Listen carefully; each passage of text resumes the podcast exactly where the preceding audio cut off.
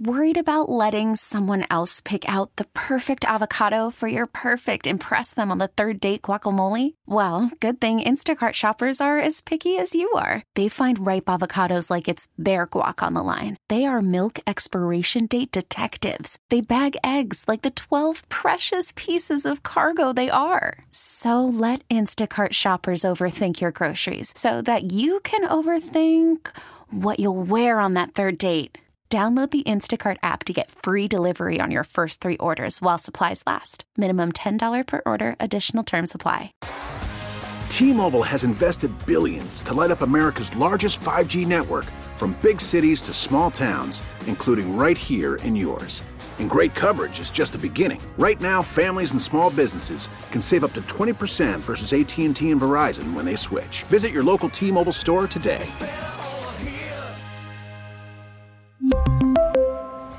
Plan savings with three lines of T Mobile Essentials versus comparable available plans. Plan features and taxes and fees may vary. It was clear from the start that Stuart's trial would be complicated. He gave himself up immediately, as we learned in the last episode. But even so, and even with the camera footage of the shooting itself, the trial, which didn't start until spring of 2004, would drag on for months once it was finally underway. The prosecution argued that this was an open and shut case, that Stuart was a bully who'd finally taken things too far. But the defense maintained that Stuart had been driven to his actions by Jean Hillary's overzealous fixation on the Santos Linguiça sausage factory. That was coupled with Stuart not being in his right mind the day of the shooting due to undiagnosed mental health issues related to repeated head injuries sustained throughout his life. Both sides argued for months, but there could only be one conclusion. I could try to maintain some suspense, but this case is over two decades old. If you haven't Googled it by now, I'd be surprised. If not, I'll keep the results to myself until the end.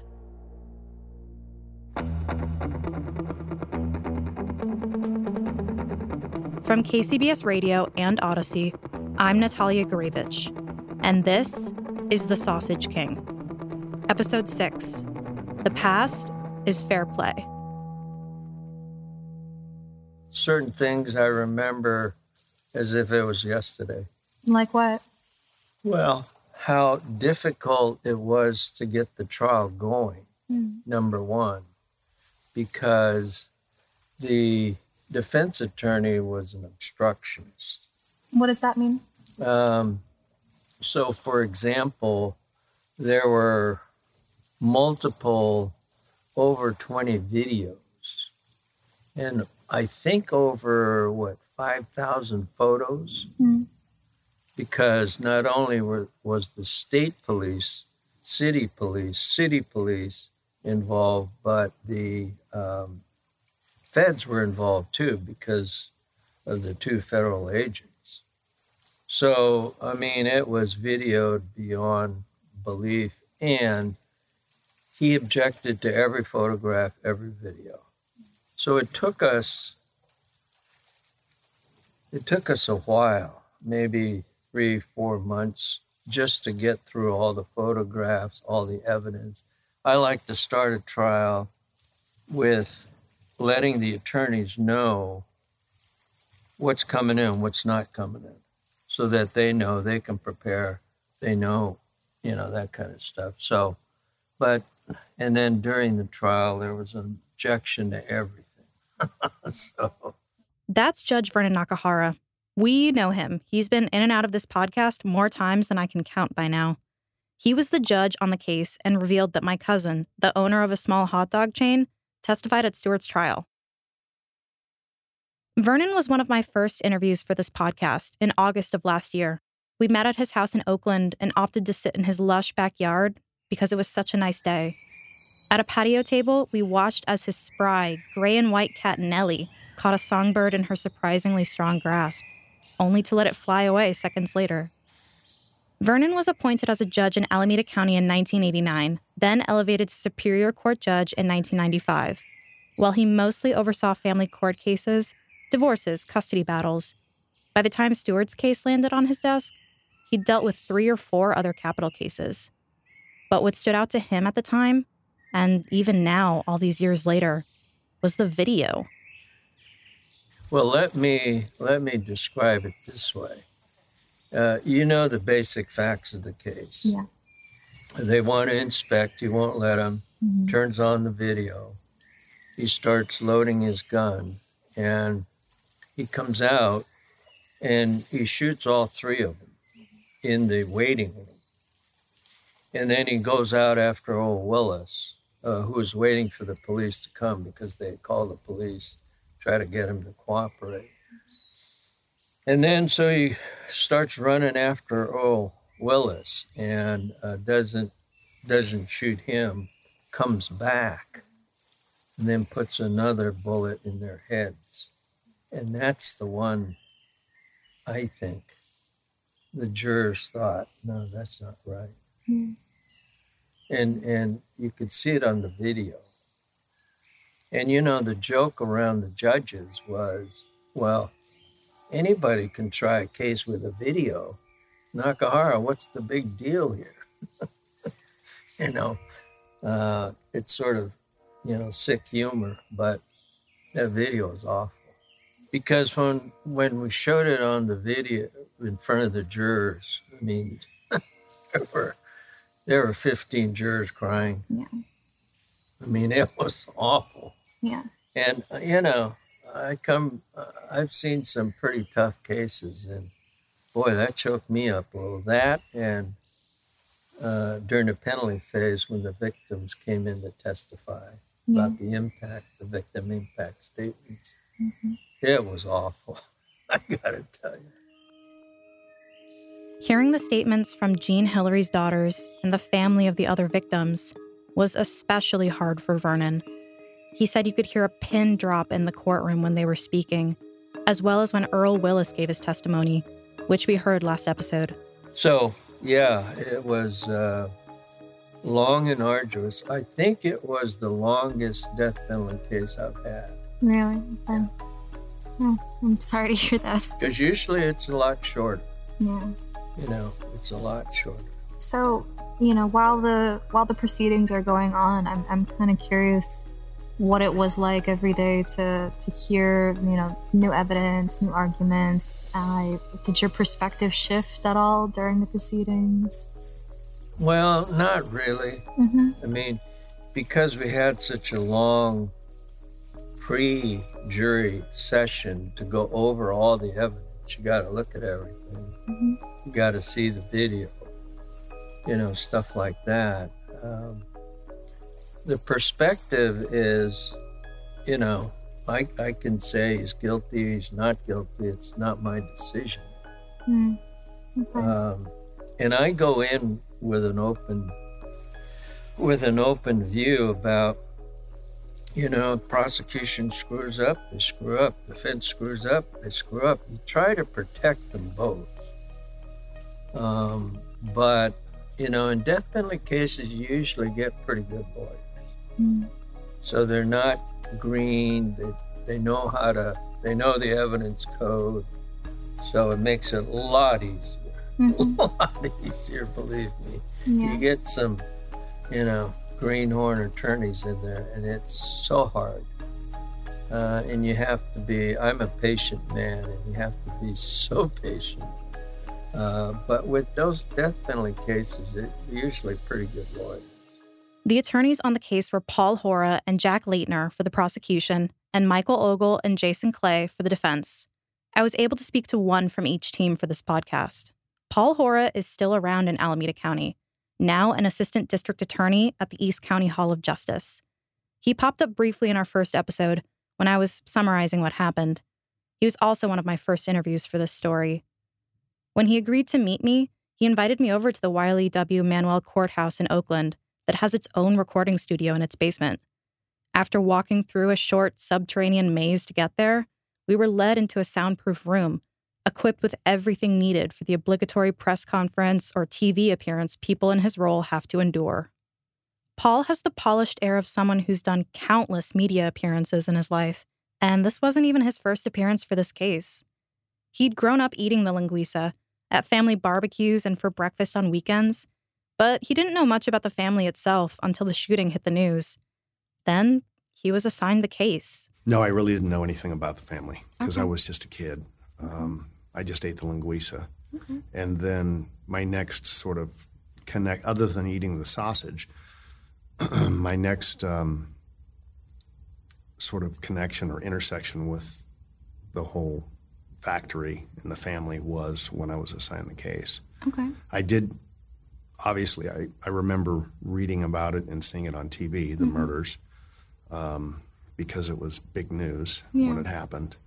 Um, but until I was assigned the case, that's when I really, you know, opened, it opened me up to the um, family and I learned all about them Okay. very well, actually. I mean, I, I can imagine. Yeah. Cases like that are pretty intense. yeah. Can you kind They of consume you. yeah? Can you expand on that a little bit? What made this case so different from say the others you'd handled so far in your career? Well, it was the first capital case, mm-hmm. first and only capital case actually that I've ever tried. Oh. And so the case went, it was a little unusual because there was both federal and state jurisdiction. And ultimately, the district attorney at the time, Tom Orloff, um, and the U.S. attorney at the time made an agreement that he would be prosecuted here 1st in state court and then it was going to the the plan was it was going to be prosecuted in federal court after the state court prosecution because the rules of double jeopardy allowed that to happen but the reverse isn't true in other words it couldn't be prosecuted in federal court and then prosecuted in California mm-hmm. so the agreement was made to prosecute the case here first in Alameda County um, Jack Leitner, who was a U.S. attorney, was assigned to the case from the U.S. Attorney's Office, deputized as an Alameda County Deputy District Attorney, and was my partner on the case. Um, it's the only case I've ever had where I actually had another lawyer help me. I asked Paul to describe the security footage again because I hadn't been able to get my hands on it myself, and he'd had to view it several times over the course of the case. I figured his memory would be fairly accurate, even 21 years later. Uh, it's in black and white, and there's no audio. Um, I mean, it's just horrifying watching it. It's it's unbelievable. Um, it begins with him climbing out of off a ladder in his office because he had a false ceiling, and the video recorder was actually in the ceiling. So the video comes on as he's replacing the tile where that would have that hides the VCR, and then he steps down the ladder and walks around the office and walks kind of anxiously for a few minutes. Um, and then you can see there are two. There might have been four cameras, but I know at least two. I'd have to look at it again. It's been a while. The the point, the main view of the video is there's a video in his office, so you can see what he's doing, and then his office is just a few steps away from the. I'll call it the customer area or the showroom where customers walk in and purchase product, and you can see the inspectors just waiting unknowingly for him on the second video screen. And um, he loads up three guns and walks out there and guns them down. And then realizes there's a fourth inspector outside. And he runs outside. That's not on video and shoots, chasing the fourth inspector down the street. That was Earl Willis, who worked for the state of California. And then he comes back in to the showroom, and the three inspectors are on the floor. I remember at least Jean Hillary, who was the woman inspector, was still moving, and he reloads the gun and shoots each one of them in the head. It's uh, it's completely, it's just words can't describe it. Yeah. It was awful. Because the video was available, it made the charges levied against Stuart pretty cut and dry. The main charges were three counts of murder with a special circumstance of multiple murder. There was also the special circumstance of killing a government official, and there was a count of attempted murder on Earl Willis. All of these charges made Stuart eligible for the death penalty. The fact that, that he committed the crime and pulled the trigger was cut and dry, yes. Um, there was no question about that. The question becomes his mental state at the time he committed the crime and whether or not that was first degree murder or second degree murder or a manslaughter potentially. Mm-hmm. I, I was convinced that it was a first degree murder. Paul's job was to convince the jury to agree with him that this was first degree murder. In order to do so, all of Stuart's life, everything, was fair play. So, and my next question is, you know, what what did you learn about what was going on in his life that kind of helped you facilitate getting that those 12 people to to make that decision? The the crime itself, I thought, carried enough was was just so powerful and such a an awful act, and it was clearly premeditated. Um, he had no remorse. Um, I thought that was the biggest or the most significant factor, I think, that weighed in favor of his punishment ultimately by the jury. Um, there was some evidence of violence in his past, mm-hmm. and now I'm stretching on memory here, but mm-hmm. he there was at one point he owned a piece of property in San Leandro that he ran a he used to work for Oakland Scavenger Company, which was a garbage company like waste management back in the day.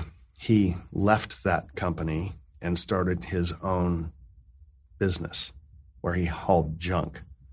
And eventually he was kicked out of or not allowed to dump his junk at the waste management facility. So what he started to do was dump his junk on his property. And there was an older man who lived next door to that property who got tired of living next to a bunch of junk and one day was taking photographs of the junk over the fence. Stuart saw him do that, and Stuart went over and confronted the man and uh, punched him a few times in the head, seriously injured him. I want to see broke his jaw or maybe knocked him out. There, there are definitely court records on that too. Mm-hmm. Um, and broke the man's camera. So I remember that act of violence that was introduced at trial mm-hmm. to sh- prove that he had committed violence in the past mm-hmm. um, or handled his. It was sort of a pattern for him that when he would get angry and things weren't going his way, he would, if he had to, resort to violence. That was a major event that stood out to Paul about the trial. The violence Stuart had demonstrated in beating up his elderly neighbor, Clifford Berg. We learned about that in episode 4 when Stuart tried to run for mayor. There was also some discussion about what Stuart's mental health issues might be, and if there was any evidence he was being treated unfairly by the USDA. But Ultimately, Paul came to the conclusion that Stuart was responsible for his actions, and that was the end of it. He had written several emails and talked to several people about killing the inspectors and grinding them up and making sausage out of them. We had some emails actually that he had written mm-hmm. in the months leading up to the murders, um, where he had fantasized about committing crimes. Um, and you know, nobody really took them very seriously. Um, but unfortunately, you know, he ended up doing what he did. Mm-hmm. But he sort of, I don't know if spoiled brat is the right word, but he just, that's my impression of him. He was sort of a bully. One man who disagrees with Paul is, of course, Stuart's defense attorney, Michael Ogle. Michael's courtroom presence has been described in past media coverage and by Judge Nakahara himself as a bit on the pushy side, perhaps a bit aggressive.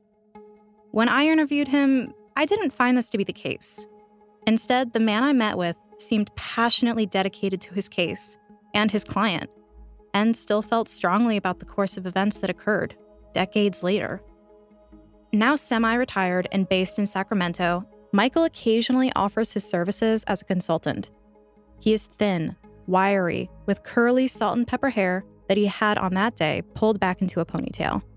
He has a sharp gaze and a firm, deliberate manner of speaking. Like any good attorney, he came prepared.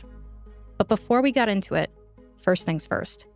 Michael made it very clear at the beginning of the interview what his position was in regards to his client, even 21 years later.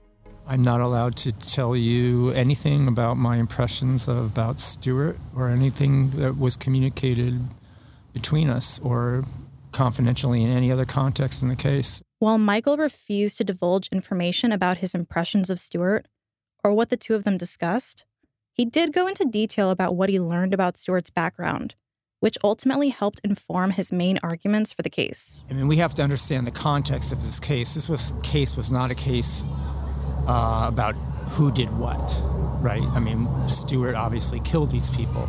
The question was why, the little in, in, intricate details about what was happening at the time, uh, and if we ever got to uh, a punishment phase, to kind of understanding some of Stuart's background, which led him to the, the more uh, macro why as opposed to the micro why. Um, uh, and so we did uh, investigate and present the narrative of the story of essentially Stuart's life, his family background. And Michael outlined a lot of what we already know. And he drew some of the same conclusions that I have as I've been working on this story the last several months. Their linguiça was revered. Uh, among the records that I reviewed were mail orders and correspondence from uh, people all across the country um, who would ask for their or order their linguiça. And actually, there were a lot of people upset after this happened uh, because they could no longer get the linguiça. Um, so uh, it was a, um, how should we say it, that the factory was a source of pride, great pride in the family. Uh, from the outside, physically didn't look like much. I mean, it just looked like a, you know, a tiny shop in kind of a quasi-industrial part of town. Um, um, the anyway, but the point being that um, so Herman Tweedy was a quote unquote big man. He was had uh, a lot of popularity, identity, Tweedy was known for uh, having affairs. He was known for uh, not giving Stuart or probably even Stanley, his younger brother, a whole lot of love.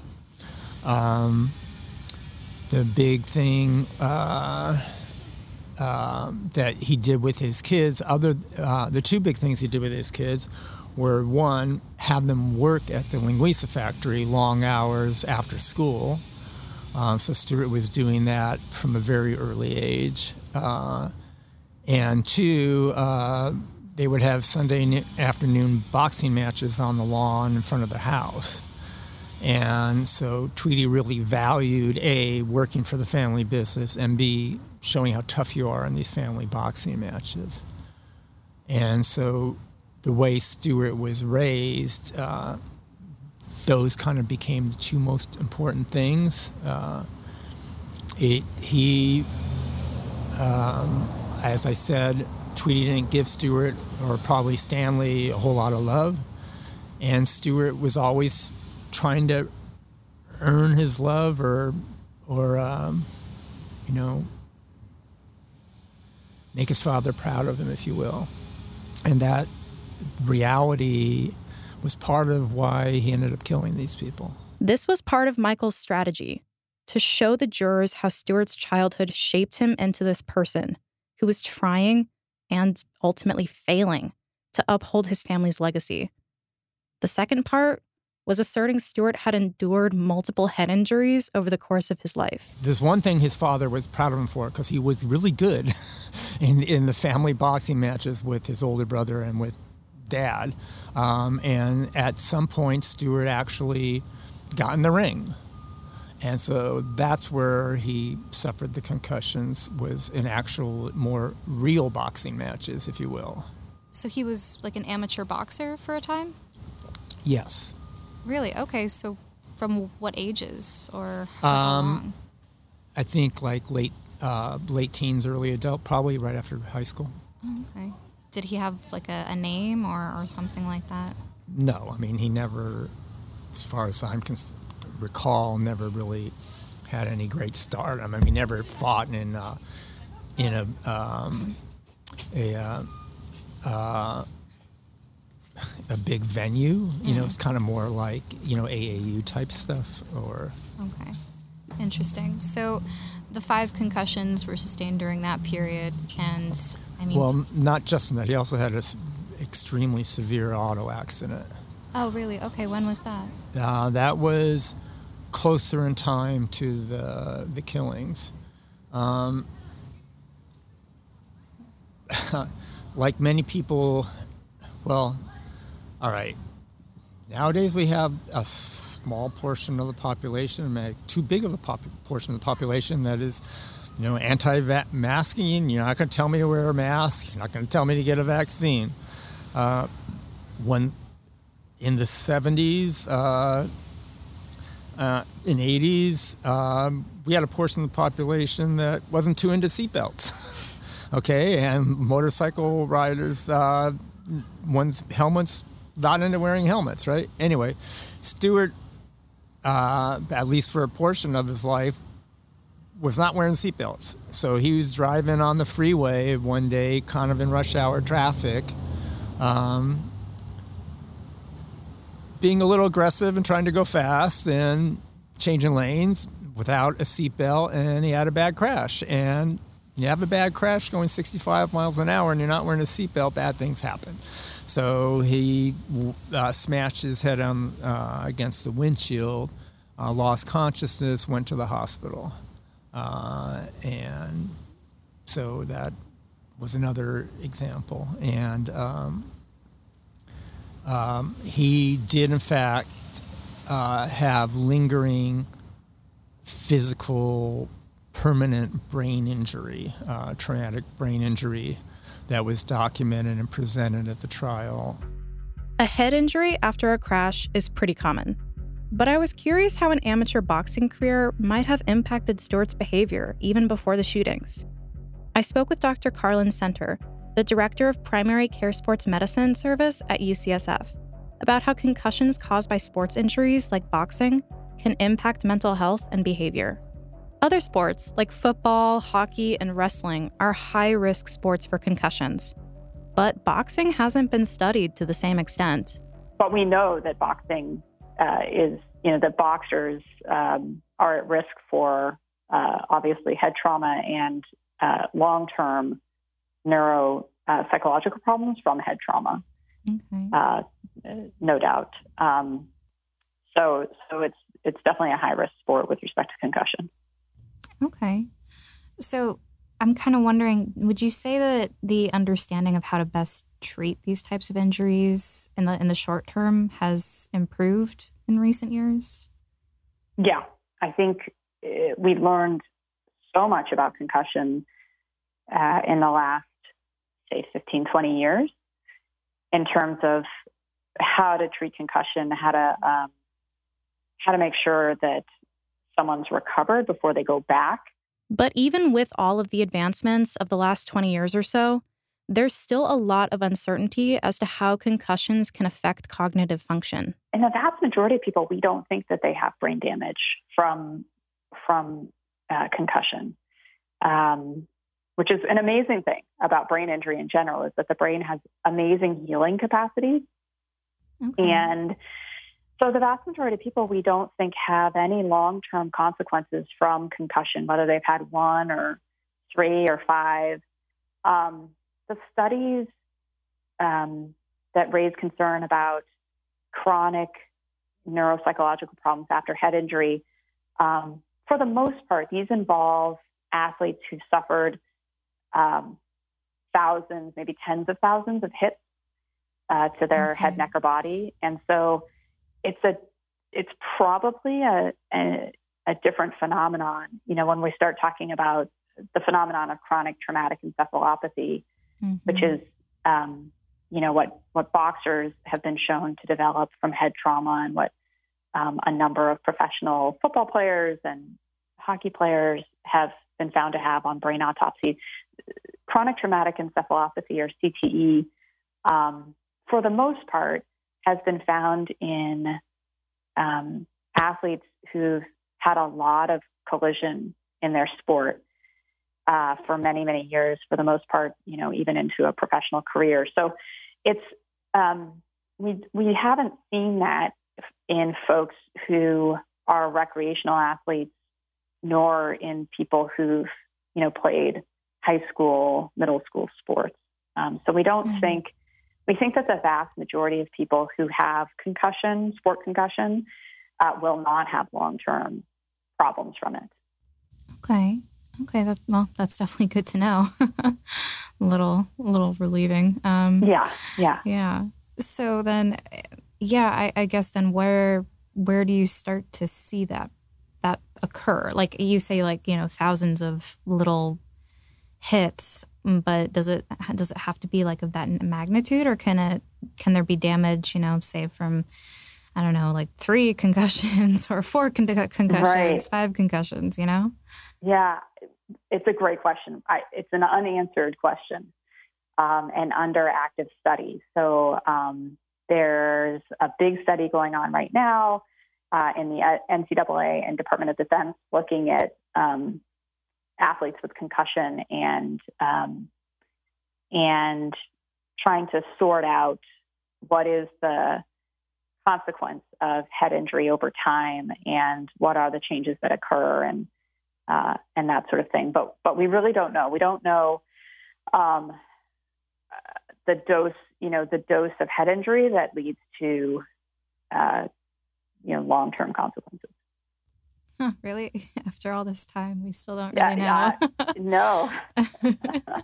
Many questions to be answered. The experts that Michael consulted at the trial confirmed his suspicions that Stuart had suffered some brain damage from, if not his injuries, at least from the car accident. So, most of the time, the only thing we know is okay, people, and sometimes does a person even really know that they lost consciousness, right?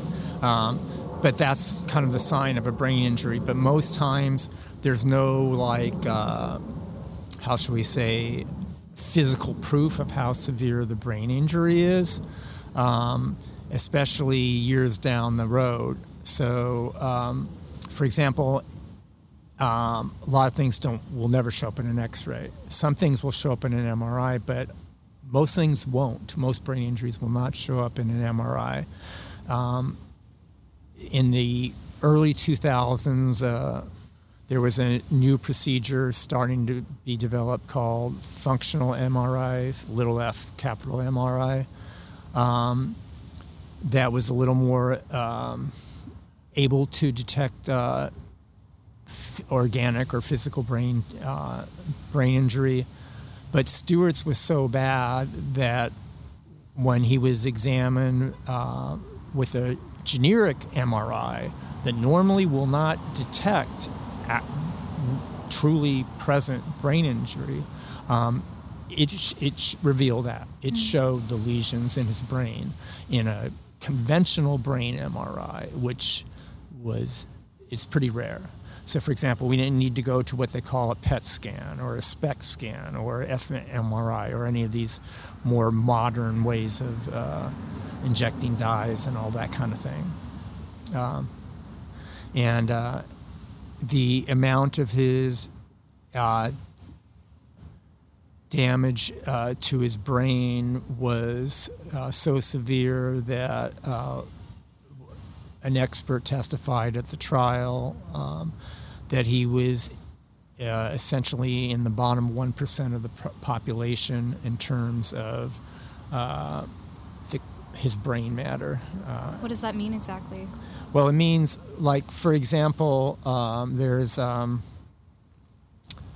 um, I'll use an analogy to the issue of intellectual disability, mental retardation, right? So, uh, uh, there's things called standard deviations, which is how you measure whether or not a person's an average or if they're uh, marginally uh, uh, intellectually um, disabled or whether they're severely intellectually disabled. So, um, and that's kind of primarily based on IQ testing and adaptive deficits. Um, uh, organic brain damage in terms of missing gray matter. Um, um, I mean, just not there. You you could basically see holes in his brain mm. uh, because of the damage. This is what was apparent, holes or lesions. Yeah. Um, this is what was apparent on the MRI. And um, the statistical analysis by our expert, Dr. Erin Bigler, from at the time uh, Brigham Young University, who is at the forefront of doing quantitative analysis of uh, MRIs and brain injuries. Um, documented that he was literally in the bottom 1% of the population in terms of the structural integrity of his brain. So, so like in layman's terms, how would that sort of present itself physically, the symptoms of, of that kind of damage? Okay, that's a good question. So, in other words, uh, what does this matter or what does it do? So, or how would it affect you in right. your daily life? Yeah. So basically, uh, in his case, um, his frontal lobes were very damaged, and your frontal lobes control executive functioning, and so they, uh, so his, the real life consequences of his brain damage were uh, he had poor impulse control, uh, he had difficulty. Um, weight, uh, balancing comp- uh, competing considerations. Uh, uh, he was perseverative. Uh, in other words, once he has an idea in his head, even if the idea is not working, he's going to keep trying it as opposed to shifting and trying another way around to get to his goal, if you will. Um, so those are some of the manifestations, if you will. Okay. And if somebody was dealing with these kinds of, you know, brain this kind of da- brain damage today, what treatment do you think could have could have helped him at that time? I, you know, I don't. As far as I'm aware, well, let's put it this way. So, first of all, those consequences or manifestations or impacts essentially cause his brain to be like an adolescent. Yeah. Okay, so um, we've learned uh, in recent years, the last 20 years, a lot of brain science has shown us the realities about adolescent brains.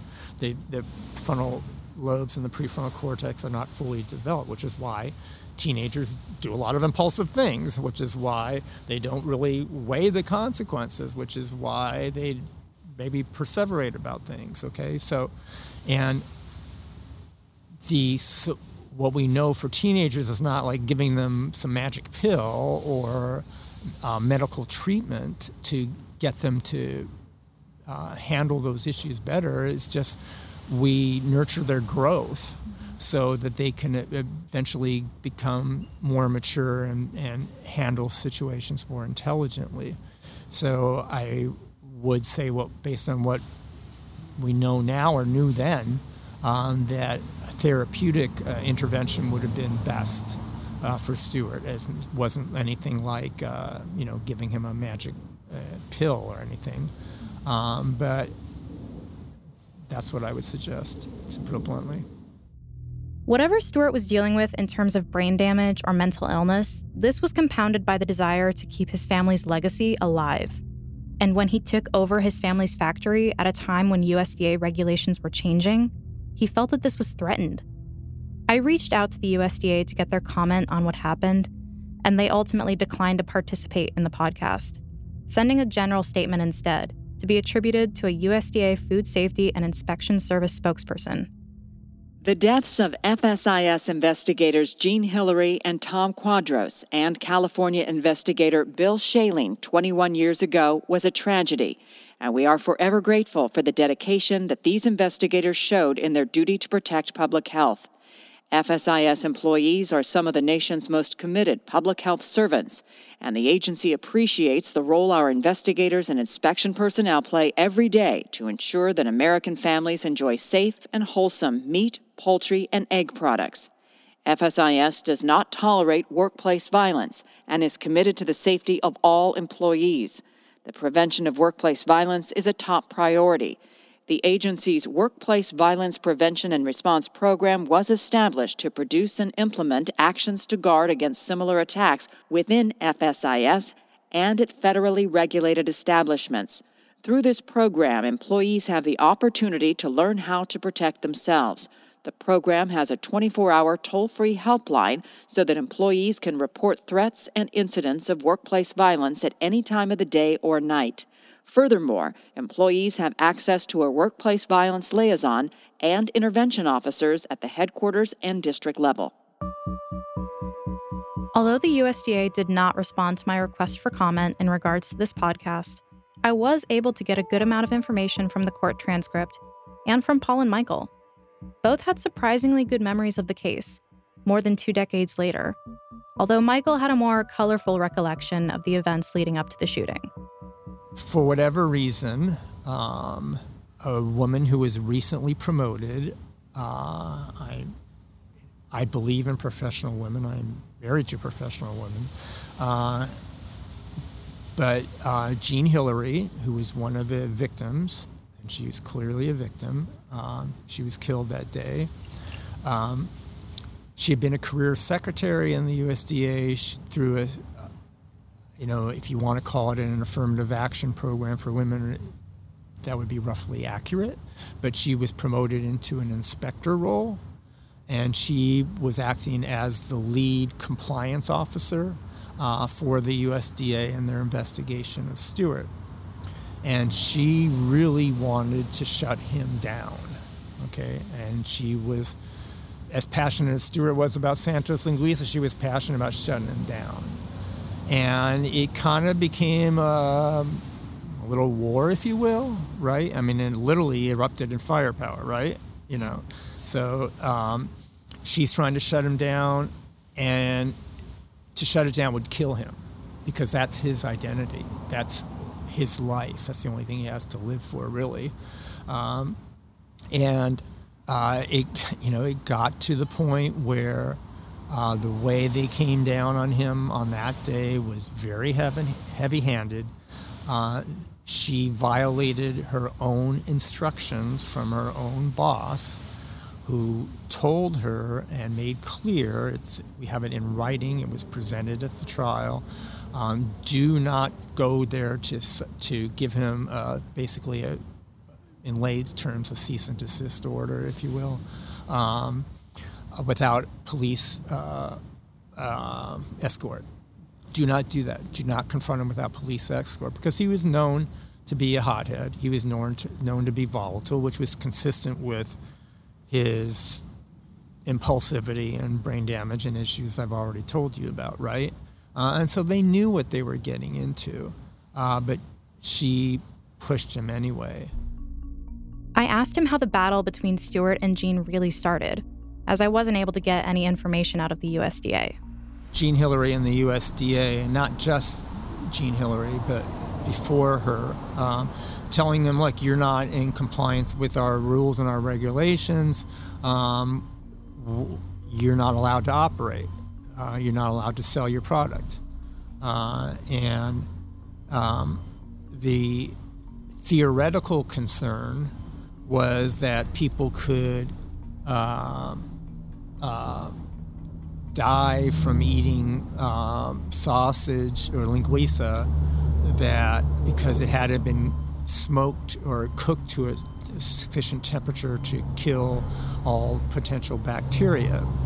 Uh, and Stuart's response was, Well, I tried that. I did that at your level, and it just dries out the linguiça. It becomes like beef jerky. And our product we sell on the label says cook before eating. Uh, and so it's meant to be cooked. You're not, it's not meant to be eaten raw. So this is a non issue. Um, so why are you jerking my chain, essentially?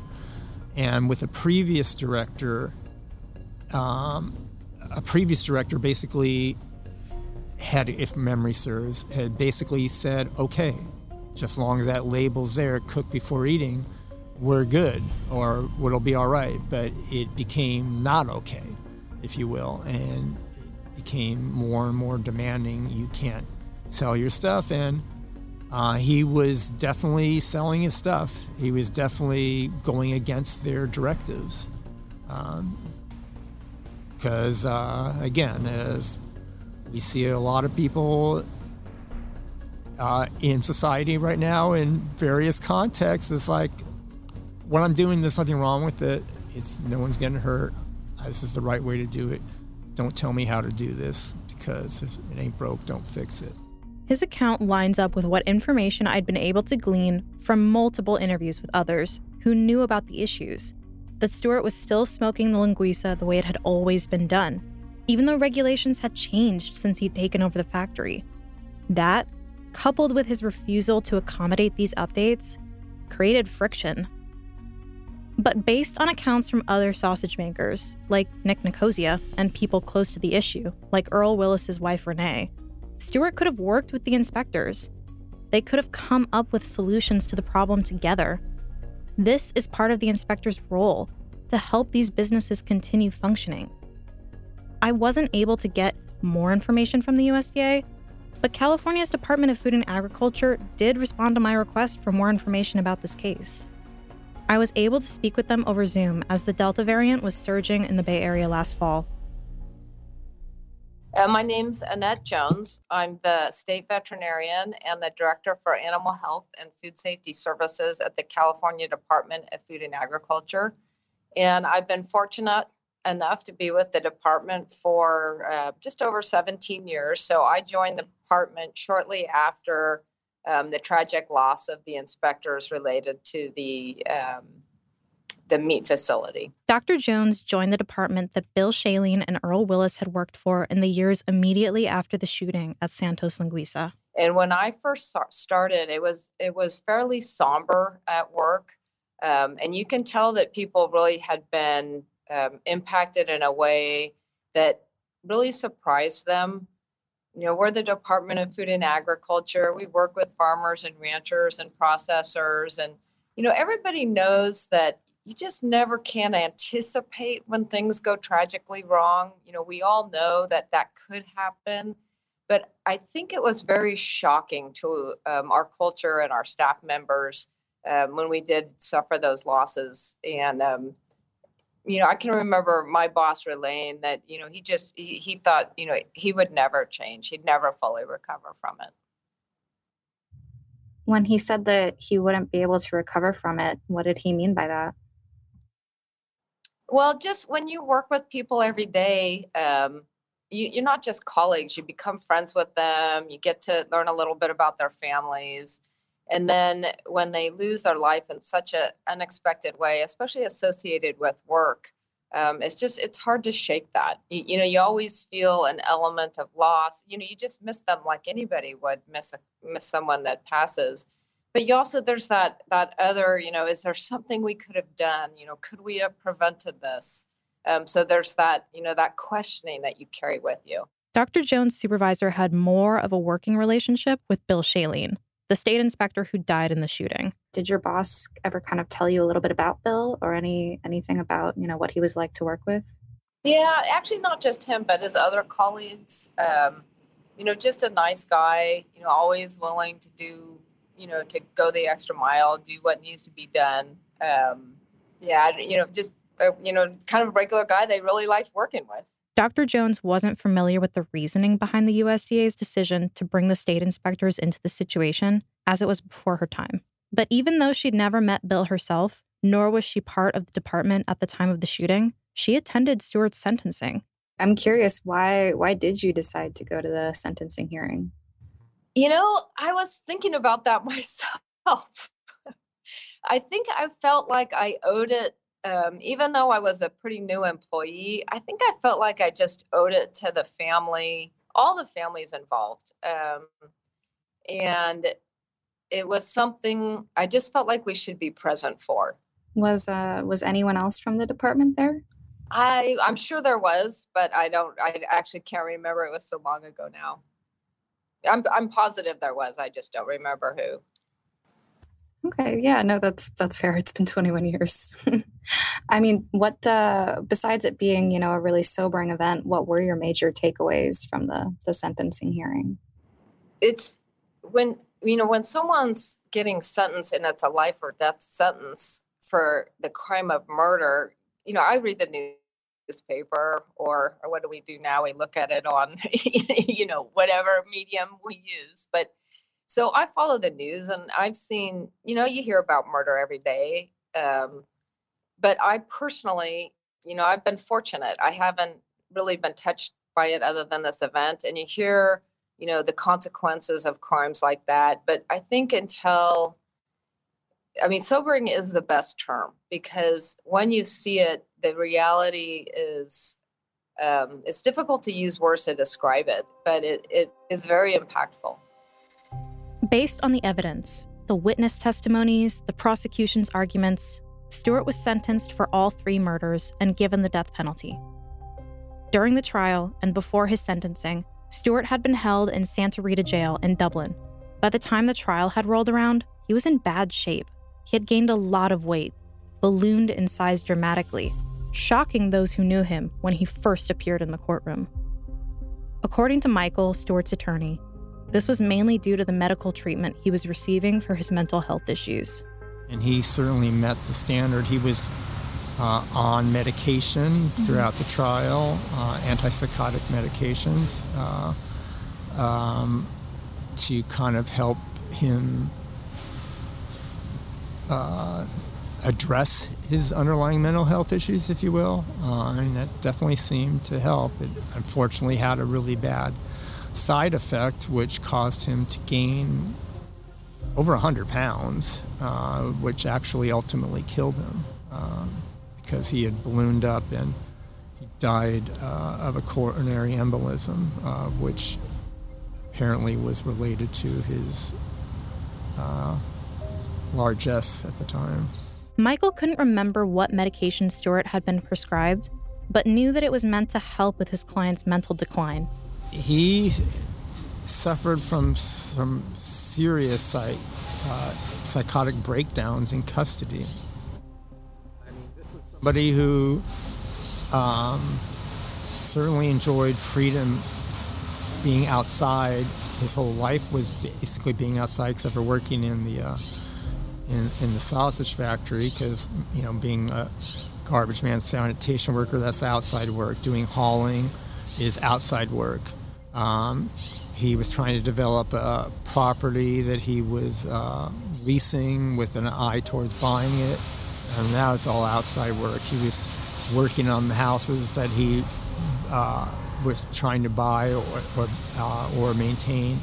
Uh, again, all outside work. Um, so he was somebody who was always outside and um, um, being in custody uh, essentially single cell um, kind of drove him even more crazy, if you would. Uh, I mean, he had his organic uh, damage issues, but um, he really lost it uh, as came out in trial. So I can talk about this. Um, he decompensated um, so much at one point that uh, when he was on suicide watch and not allowed to have clothes even, and it was just in a smock. Um, he uh, was making marbles out of his feces and playing marbles in his cell with his feces, uh, you know, that he had made into marbles. And I don't care what anybody says about anything. If you're doing that, uh, you are messed up. okay? So, um, the medication, uh, how shall I say, resulted in him no longer being suicidal, uh, resulted in him in no longer engaging in behaviors like the one I described, uh, and allowed him to um, be calm and sort of placid, uh, maybe a little bit numb. uh, throughout the trial. I mean, antipsychotics do tend to numb people, if you will. I mean, that's the kind of, um, they're less emotive, if you will. Despite the arguments from the defense about Stuart's past head trauma and his deteriorating mental health, the jurors sided with the arguments put forth by the prosecution, outlined in Paul Hora's closing arguments. The reason we find ourselves here today in this courtroom is because of the actions of one man, and he's sitting right there between his lawyers. Stuart Charles Alexander made deliberate choices, deliberate choices on June 21st, 2000. And those deliberate choices are the reason why we're here. And of course, that fateful day on June 21st, 2000, will probably go down in San Leandro's history as one of its deadliest. Certainly dark and dreadful. Now, Mr. Alexander was the only one who pulled the trigger, and he pulled the trigger at least 18 times. At least 18 times. And he did it with three firearms and he shot at four human beings. Now, we know from the evidence that three of those slugs penetrated the flesh of Tom Quadros. Four of those slugs penetrated the flesh of Jean Hillery, And six of those slugs penetrated the flesh of Bill Shaline, a man he had met for the first time that day. He had only been there just a few minutes. Make no mistake about this, ladies and gentlemen. This was a mass murder. This was a mass murder by ambush. That's how the crime began. And then it ended as a mass murder by execution. That's what happened. Why? Because these four people were just doing their jobs. They were just doing their jobs. A noble job, I might add, a necessary one. We would all like to eat safe food. We would all like to eat wholesome food. We would all like to eat food that's properly labeled. Over the past five and a half months, it's been a long time, I know. You've been presented with mountains of evidence. You've heard evidence sometimes over and over again. And that mountain of evidence that you have before you now clearly proves the defendant guilty of these charges beyond any reasonable doubt. There's no question about it. And of course, the most important piece of evidence you have in this case is thanks to the defendant. The execution is on videotape. You can watch it on TV. It's the defendant's snuff film, in effect. And that film demonstrates his willful, deliberate, and premeditated execution. Simply put, he planned these executions before he did it. Then he executed his plan, literally. And then, after it was all said and done, he bragged about it. Now, as a result of those willful and deliberate choices that he made on June 21st, 2000, he finds himself here, charged with the crimes in the indictment that the judge has just read you. Michael, Stuart's attorney, was frustrated by the death penalty verdict.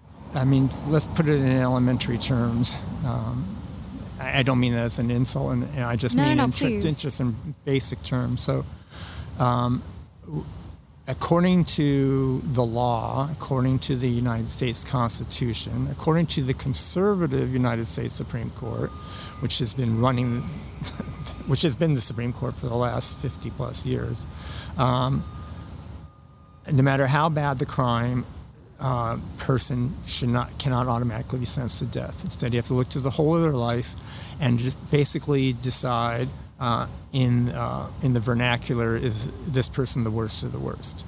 It's not because you're not just punishing the crime. If you give them the death penalty, you're extinguishing their life. So um, it's necessary to look at the person's life And, and prosecutors like to argue, well, this person's an animal. They're not even human anymore. Uh, and conversely, um, the defense likes to try, the job is to try to show the jury the human, the humanity of their client, right? The, the human values. And so the truth, as I said in the very beginning about my allegiance to the truth, uh, the truth is that Stuart wasn't a cold blooded executioner. He was a very damaged individual um, who um, acted reactively, uh, impulsively, after he was provoked, and the suggestion was made to him to get pull out a you know go out there and shoot. And this first shot was, in fact, a warning shot. The first shot was into the ceiling. The the video shows that. Um, and this was in response to people or one person in particular who was literally trying to kill his identity, not physically kill him, but kill his existence. For the families of Stuart's victims, it was a small consolation. According to Renee, the wife of the only survivor, who we met in episode 5, there was simply a sense of relief that the ordeal was done. I was relieved that Ogle's behavior didn't make anybody believe the truth. What do you mean by behavior? He was just his mannerisms, just the way that he talked, it just made it. He was like trying to blame the victims. Mm. Okay. So that was not a good thing. Renee is talking about Michael Ogle, Stuart's lawyer. His defense rubbed Renee the wrong way. By arguing that the inspectors had pushed Stuart to the point of snapping, she felt that Michael had been unfair to the people that Stuart had murdered. And then as soon as I heard, I called Earl and told him what the verdict was. How did he react? He's glad it was the whole thing was over. Yeah. And only concern was what was his sentence going to be. Yeah. And we were relieved when he died Yeah. Because no more taxpayer dollars being wasted on this person. That's right. Stuart died before his sentence was fully carried out. While he was sentenced in late 2004, he died about a year later while on death row at San Quentin. Officially, the cause was a pulmonary embolism, likely due to his significant weight gain. Unofficially, I heard from one source, which has not been verified. A guard sat on Stuart's chest to subdue him when he was, quote, acting up, and Stuart's heart couldn't take the pressure. San Quentin's public information officer did not respond to my request for comment, and I couldn't find a formal complaint or any documentation to support this claim. Either way, Stuart passed away at only 44 years old. Just like that, the Sausage King was gone, and his factory went with him. The nearly 80 year legacy he wanted to protect was undone by his own actions, gone without so much as a single sausage left behind. Next time on The Sausage King, we finally meet our mystery sausage maker, who still makes the Santos Linguiça with the factory's original recipe. We'll uncover just how he came into possession of this recipe and what his connection was to Stuart. While speaking with him, we will learn more about Stuart's state of mind throughout his life and just before the killings. I, I knew Stuart had a problem, mental. Yeah. My, uh, my pay grade isn't high enough to accuse anybody of being anything except the fact that I've been around a long time and I've seen a lot. And uh, symptoms are a big thing to me. You put symptoms together, it, it kind of tells your story, doesn't it? And we also just might have uncovered some of the skeletons lurking in the Santos family closet. He had a temper, right? I'm, I've never seen his temper. He grabbed his mother a couple of times by the neck. I wasn't there. Oh. He wouldn't do it in front of me. But I heard about that. So he did lose his cool a couple of times. The Sausage King is researched, written, and narrated by me, Natalia Gurevich. Production, sound design, and editing by Matt Pitman. Matt Pitman, Eric Brooks, and Don Bastida are editorial producers. Special thanks to Margie Schaefer, Don Bastida, and Bijan Siavoshi for voice acting in this episode.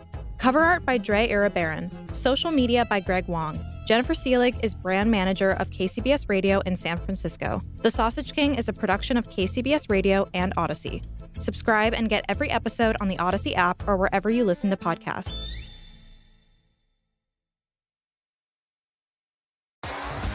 T-Mobile has invested billions to light up America's largest 5G network from big cities to small towns, including right here in yours.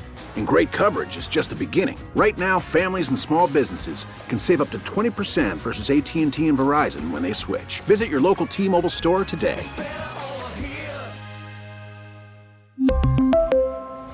Plan savings with three lines of T Mobile Essentials versus comparable available plans. Plan features and taxes and fees may vary.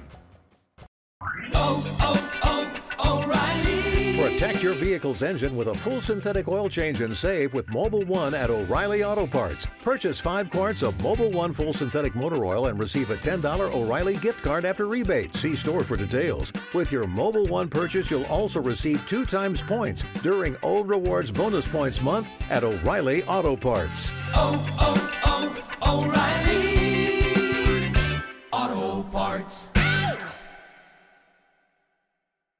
Baseball is back, and so is MLB.tv. Watch every out of market regular season game on your favorite streaming devices, anywhere, anytime, all season long. Follow the action live or on demand. Track four games at once with multi view mode and catch up with in game highlights. Plus, original programs, minor league broadcasts, and local pre and post game shows. Go to MLB.tv to start your free trial today. Blackout and other restrictions apply. Major League Baseball trademarks used with permission.